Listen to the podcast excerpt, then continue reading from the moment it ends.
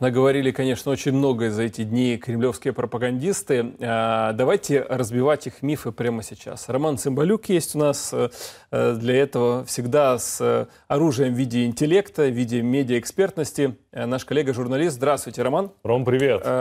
Вечер добрый. Ну вот, привет, вот, привет, Владимир. Вот прям сейчас прочитал, буквально перед нашим включением, есть такой телеграм-канал, ну, ладно, к сожалению, я должен назвать его название, потому что люди подумают, что выдумал. Записки ветерана. Ну, конечно, через Z записки, ветеран через В э, фашистские. Так вот, что пишут там? Волчанск, напомню нашей аудитории, что это один из э, крайних перед а, российской границей, российско-украинских городов, которые освободили наши вооруженные силы, заняли войска НАТО. Именно так и никак иначе. Пишут оттуда, что украинских нацистов в городе практически нет. Много чернокожих и англоговорящих. Точно такая же обстановка э, в казачьей Лопане, которую тоже освободили наши вооруженные силы. Роман, это для кого вот это все? Ой, вы знаете, по-моему, они сами в это не, не верят, и на это никто не ведется. Это вот такой вот способ набросать различных информационных таких вот на, клякса в, в интернете для того, чтобы а, как-то обосновать, а почему они так быстро бежали. И возникает вопрос, ну хорошо, а, афроамериканцы, натовцы, они все наступали, наступали. Ребята, наши дорогие э, российские солдаты, э. Какого вы танки свои побросали, когда убегали? Ну это же странно. Э, меня вообще, если честно, всегда удивляет, э, насколько легко российский солдат бросает вот это дорогостоящее имущество и бежит.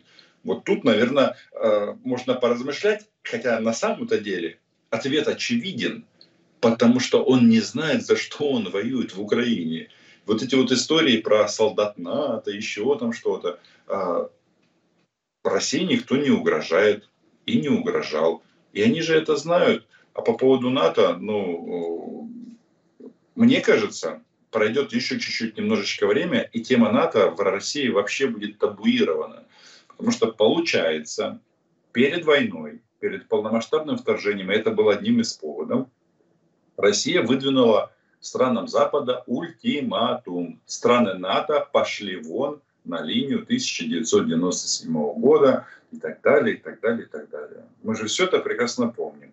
Но если э, мерить э, геополитику логикой питерских дворов, что частенько любит публично делать Владимир Путин, но если ты такой а, а слабый, дохлый, тупой, а, несмелый и так далее, и так далее, то зачем ты нарываешься?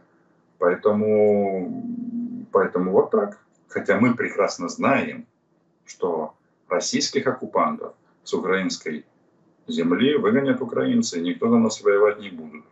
Сброю, то есть оружие по-русски нам, конечно же, дадут, это понятно. Э, и то тут так странно у нас. Э, пока вот сегодняшние дни видите, западные партнеры очень осторожно с танками, например, подходят. Уже полгода эти истории про Абрамсы и Леопарды. А вот Т-80 буквально на целую, на целую танковую бригаду нам выдали. А, только свастику современную в виде Z надо закрасить, но я думаю, что мы с этим справимся. Да, это российский э, непредумышленный ленд-лиз получается. Ром, э, в последнее выступление представителя Минобороны России Коношенкова, да, который появляется перед камерами и каждый раз врет относительно чего-нибудь новенького, кроме там уничтожения тысячи байрактаров, э, десятков хаймарсов и так далее, на сей раз заявляет о перегруппировке. Как ты считаешь, сколько вот э, эта терминология, новая искривленная терминология про кремлевских пропагандистов о перегруппировках или чем угодно, только не поражении – будет еще работать. И что они будут говорить, когда состоится перегруппировка войск, например, дислоцированных в Крыму? Ну, в это же никто не верит. И российская государственная пропаганда, они требуют, э, что там, ковровые бомбардировки, вот очень радуются сейчас уничтожению гражданских объектов, а, как они думают, что это им пройдет э, даром Я, например, так не думаю. Но вот эта вот история, когда Министерство обороны ну, несет э, российское вот такие вещи, оно у россиян э, вызывает только одно – чувство ненависти, брезгливости, и в конечном итоге они разочаровываются в своих командирах. Вот этот вот тренд, который пробрасывает так очень осторожно, но, но регулярно, российский террорист Гиркин, э, он же э, Стрелков, о том, что их министр обороны, фанерный маршал, то, что генерал э, армии Герасимов, участник сценария из книжки Муму и так далее. Это же они об этом говорят. К чему это все в конечном итоге ведет? Это вообще очень важная тема. Когда российский солдат перестает верить своему командованию.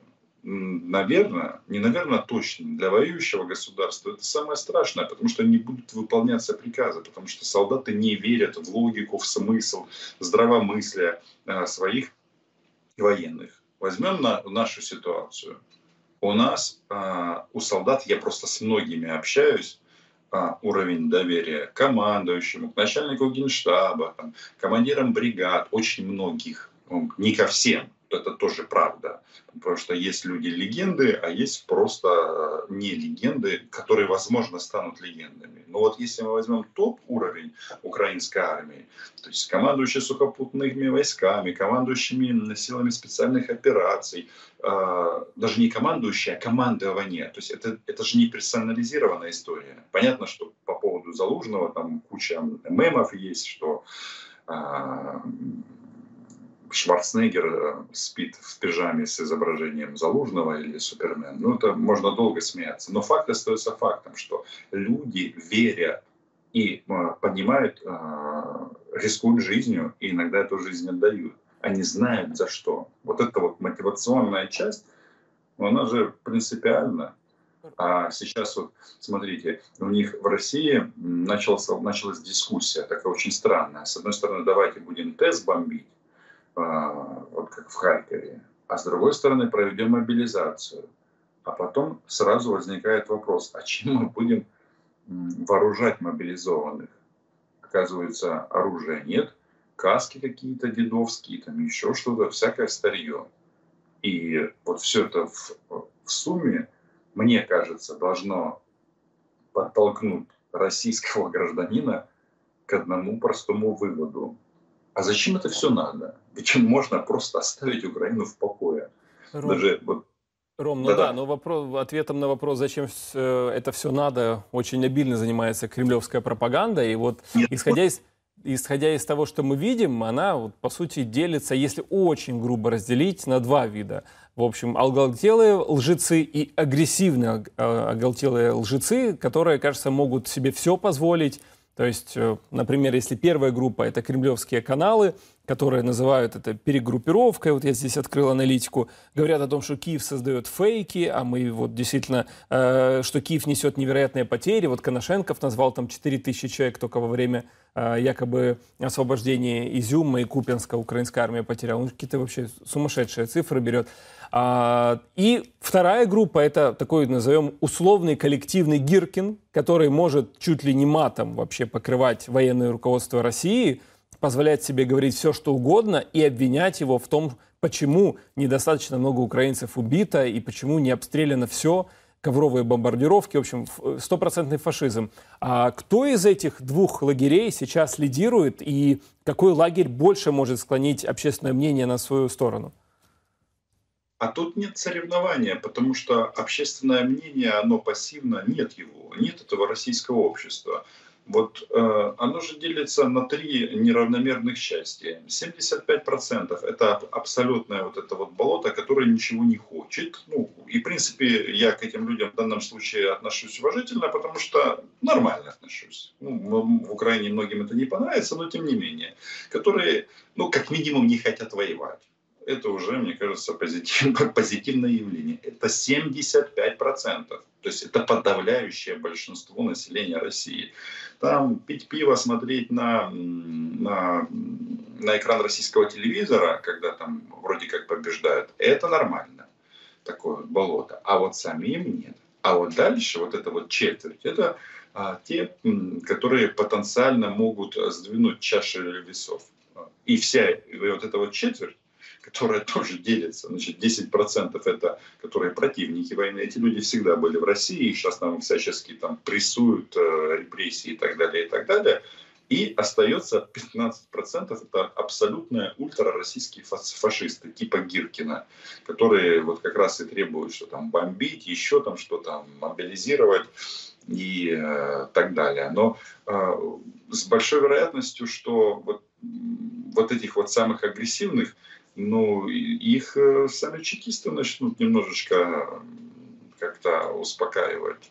Мне так э, кажется. Но они же друг друга дополняют, там нет противоречий. То есть они все хотят смерти украинцев. Э, поэтому абсурд, конечно, но это реалии.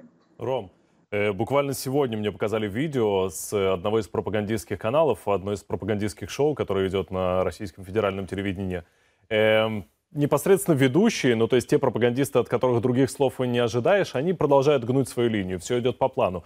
Но вот приглашенные гости, как раз их риторика частично изменилась. Все чаще звучит, например, эм, заявление, согласно которому ну кто-то же убедил российское руководство, что это возможно было сделать, захватить в частности Киев за три дня. Но это оказалось ложью, то есть привлечь к ответственности тех, кто изначально подталкивал якобы российское руководство к принятию этих преступных решений.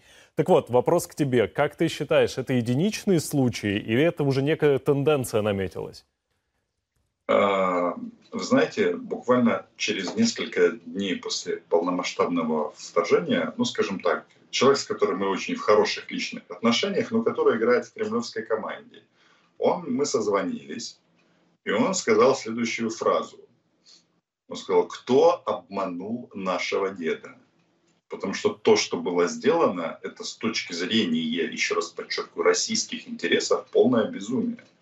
То есть кто, а, что это за документ, кто эти люди, которые положили что-то на стол ему, что вот привело к таким трагическим последствиям для всех. Ром, прости, пожалуйста, давай здесь троеточие поставим. Просто сейчас у нас есть как раз этот ролик, отрывок э, этого эфира. Покажем его нашим зрителям, а дальше ты продолжишь свою мысль, если не против.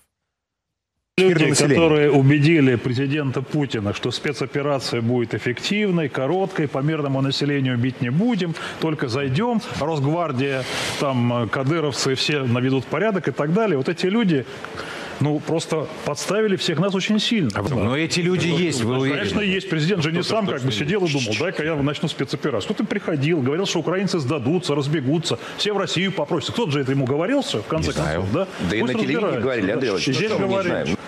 Мы подошли к черте, за которой надо вот просто понимать простую вещь победить Украину теми ресурсами, которые сейчас Россия там пытается воевать, в режиме колониальной войны, да? Контрактники воюют, там, значит, ЧВК и так далее, мобилизации нет. За да, риторикой следите. Ну, это невозможно абсолютно, потому что российская армия, там противостоит вообще сильная армия, которая по полной программе поддерживает сильнейшее в экономическом, технологическом отношении государство Европы, да, в частности. То есть вы предлагаете мобилизацию вот. провести, Слушайте, военную вот мобилизацию, сказать не мобилизацию там сознания или экономики. Начать переговоры о прекращении а, войны а, понятно, и перейти да. к Вы с Николаем Игоревичем это постоянно. Давайте, Сергей, Сергей Михайлович.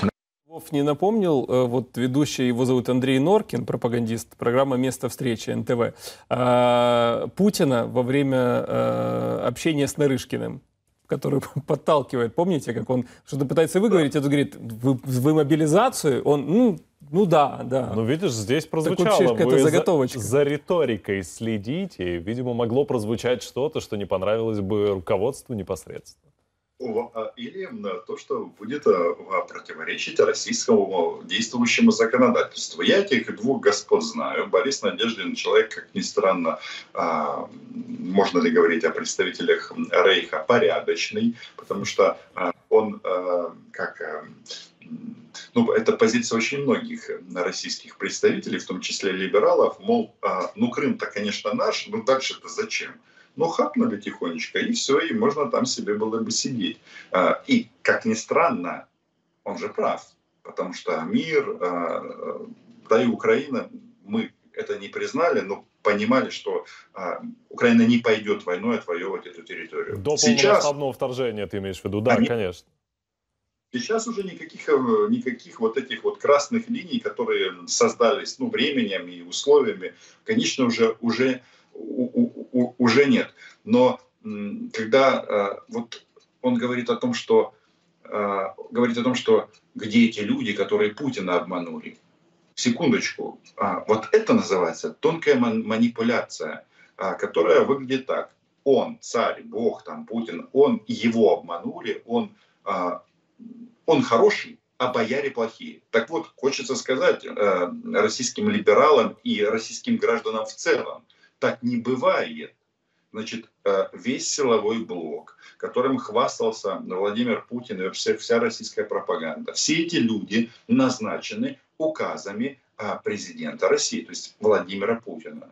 И что-то мне подсказывает, что во многом эту войну двигает он лично, потому что мы смотрим на его публичные заявления, его вот эти вот дебильные статьи, которые он там писал на 40 тысяч знаков. Журналисты знают, что это надо быть совсем э, графоманом. А когда м, человек занимает такую должность высокую и должен еще в теории думать о России – он как дебил сидит и пишет 40-тысячные тексты. Ну, это, конечно, вызывает э, некоторые сомнения в психологическом состоянии.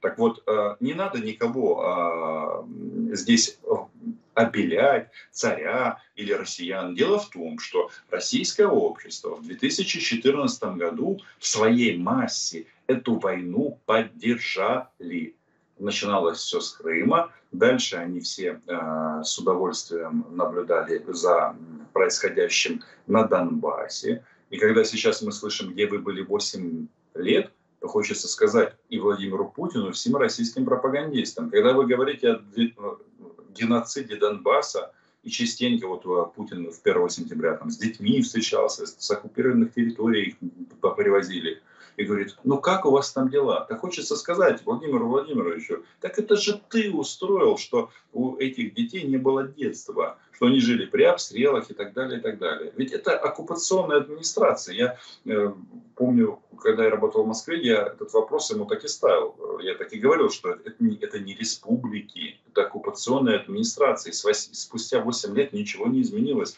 И это знают и россияне, и мы, и, э, ну да, в рамках Минских э, соглашений вот эта вот недоговоренность, э, недосказанность присутствовала. Сейчас все, никаких ограничений, гнать будем их до международно признанной границы. И у нас а, действительно есть для, на это желание, есть силы, есть оружие. И россиянам просто посоветовать а, следующее задаться просто вопросом. Вот сейчас в России культивируют тему мобилизации. А что это значит? Это значит, что их приравняют к донечанам и луганчанам.